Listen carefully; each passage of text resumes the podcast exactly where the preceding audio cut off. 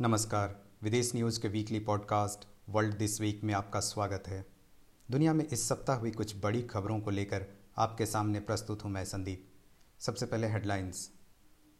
America के जंगलों में लगी भीषण आग, लाखों लोगों को घर से करना पड़ा पलायन।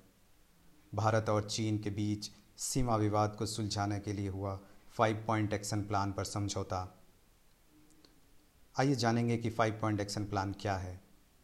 रूस के विरोधी नेता को जहर देने के मामले में जर्मनी और रूस के बीच तनाव बढ़ा। अमेरिका के राष्ट्रपति डोनाल्ड ट्रंप को शांति नोबेल पुरस्कार के लिए नामांकित किया गया। आर्थिक तंगी से जूझ रहे लेबनान के बंदरगाह में लगी भारी आग। एस्ट्राजेनेका ने कोविड 19 वैक्सीन का परीक्षण रोका। अफ़गानिस्तान और तालिबान के बीच शांति वार्ता आज से शुरू हुई। नॉर्थ कोरिया में तूफ़ान ने मचाई तबाही। और अंत में देखेंगे भारत के व्यापार जगत से एक अच्छी खबर। लेकिन सबसे पहले US open. US open tennis tournament से पुरुष वर्ग के प्रबल दावेदार नोवाक जोकोविच दुर्भाग्यपूर्ण तरीके से डिस्क्वालीफाई हो गए हैं। उन्होंने गलती से एक महिला लाइन जज को बॉल से हिट कर दिया था। उसके बाद उन्हें डिस्क्वालीफाई कर दिया गया।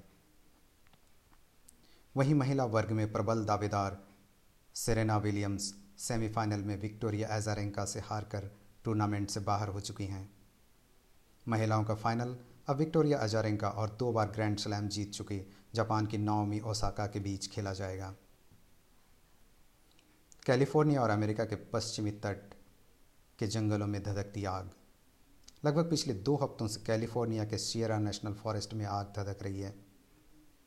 अमेरिका में जंगलों की यह आग अब सिर्फ़ कैलिफ़ोर्निया ही नहीं, पूरे पश्चिमी तट को अपनी चपेट में लेता दिख रहा है। ओरेगॉन में हज़ारों एकड़ क्षेत्र को यह अपनी चपेट में ले चुका है। इसके साथ साथ अब तक लगभग पाँच लाख लोगों को घर से पलायन करना पड़ा और लगभग पंद्रह लोगों की जान जा चुकी है। कैलिफ़ोर्निया के इतिहास का यह अब तक का सबसे भीषण आग है।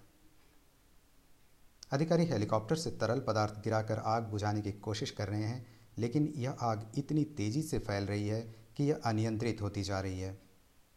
मौसम विशेषज्ञों का कहना है कि यह जलवायु परिवर्तन के कारण तापमान बढ़ने का परिणाम है। पश्चिमी तट, जो प्रशांत महासागर से सटा हुआ है, साधारणतः ठंडी रहती है, लेकिन अब वहाँ का तापमान 40 डिग्री सेल्सियस के करीब पहुँच चुका है। भारत और चीन के बीच फाइव पॉइंट एक्शन प्लान पर सहमति हो गई है। जैसा कि आप जानते हैं, भारत और चीन की सीमा पर दोनों देशों के बीच पिछले लगभग पाँच महीनों से तनाव बना हुआ है। दोनों देशों के विदेश मंत्री मॉस्को में एससीओ समिट के बाद मिले और जल्द से जल्द डिसएंगेजमेंट पर राज़ी हुए। फाइव पॉइंट एक्शन प्लान में आखिर किन पाँच पॉइंट्स पर सहमति हुई? पहला अपने मतभेदों को विवाद का विषय नहीं बनने देंगे। जैसा कि प्रधानमंत्री मोदी और चीन के राष्ट्रपति शी जिनपिंग के बीच सहमति हुई थी। जल्द से जल्द सैनिकों को पीछे हटाएँगे, जिससे कि तनाव कम हो। तीसरा, दोनों देश भारत चीन सीमा प्रोटोकॉल का पालन करेंगे और किसी भी तरह के तनाव को बढ़ाने से परहेज करेंगे। चौथा विशेष प्रतिनिधि स्तर की वार्ता जारी रहेगी जिसमें भारत के सुरक्षा सलाहकार अजीत डोवाल और चीन के मिस्टर वांग वी बात करते हैं। पांचवा, विश्वास बढ़ाने के दूसरे उपाय की ओर कार्यरत रहेंगे। तो इन पाँचों पॉइंट्स पर भारत और चीन के विदेश मंत्री सहमत हुए और आगे हम देखेंगे कि इन पर किस तरह से अमल किया जा रहा है। रूस के विरोधी नेता अलेक्सी नवालनी को कथित तौर पर जहर देकर मारने की कोशिश को लेकर जर्मनी और रूस के बीच तनाव काफ़ी गहरा गया है। जर्मनी ने धमकी दी है कि वह रूस पर प्रतिबंध लगाएगा, जबकि रूस का आरोप है कि जर्मनी ने अभी तक कोई जाँच के सबूत प्रस्तुत रूस के साथ शेयर नहीं किए हैं, जिसकी वजह से इन्वेस्टिगेशन में देरी हो रही है। जर्मनी अपने Nord Stream two pipeline project को बंद करने की धमकी भी दे रहा है। अलेक्सी नवेलनी कौन है और आखिर क्या है यह पूरा मामला? चवालीस वर्षीय अलेक्सी नवेलनी रूस के विपक्षी नेता हैं और रूस के राष्ट्रपति व्लादिमीर पुतिन के घोर विरोधी भी हैं।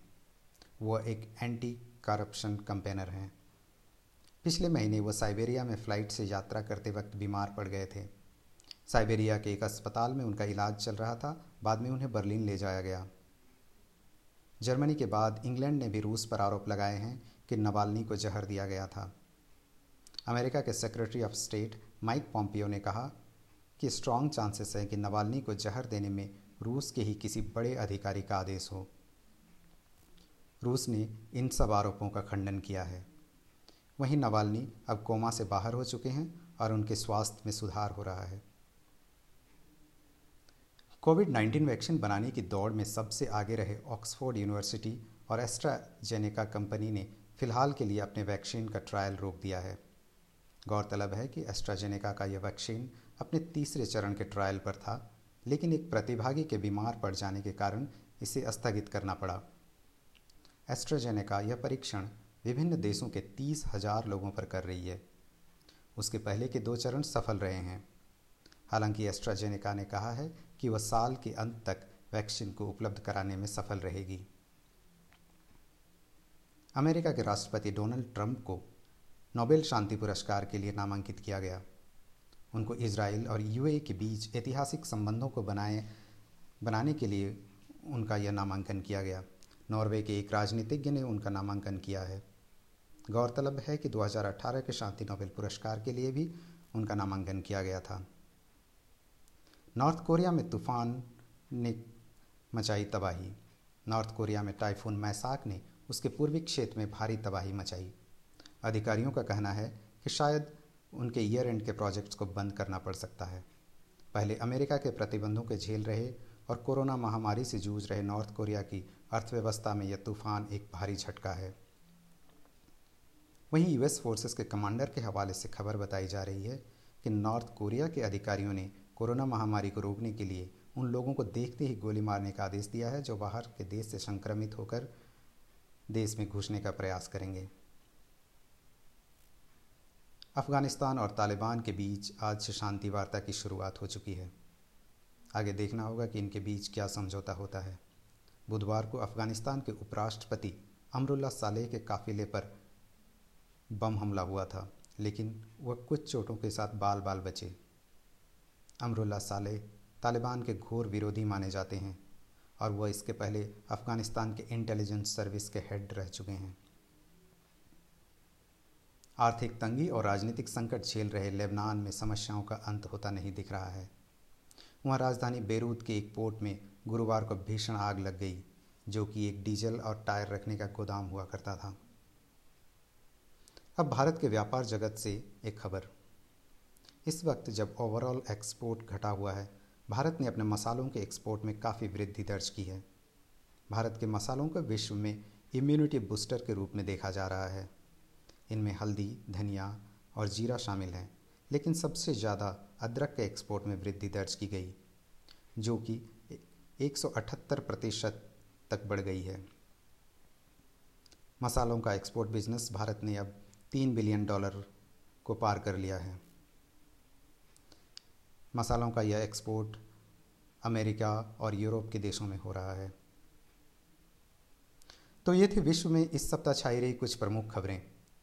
अगले संडे को वर्ल्ड दिस वीक के साथ दुनिया भर की बड़ी खबरों को लेकर मैं फिर से आपके सामने प्रस्तुत होऊँगा। आपके सुझाव और कमेंट लिखना ना भूलिए और हाँ इस चैनल को ज़रूर सब्सक्राइब कीजिए। नमस्ते। Thanks for listening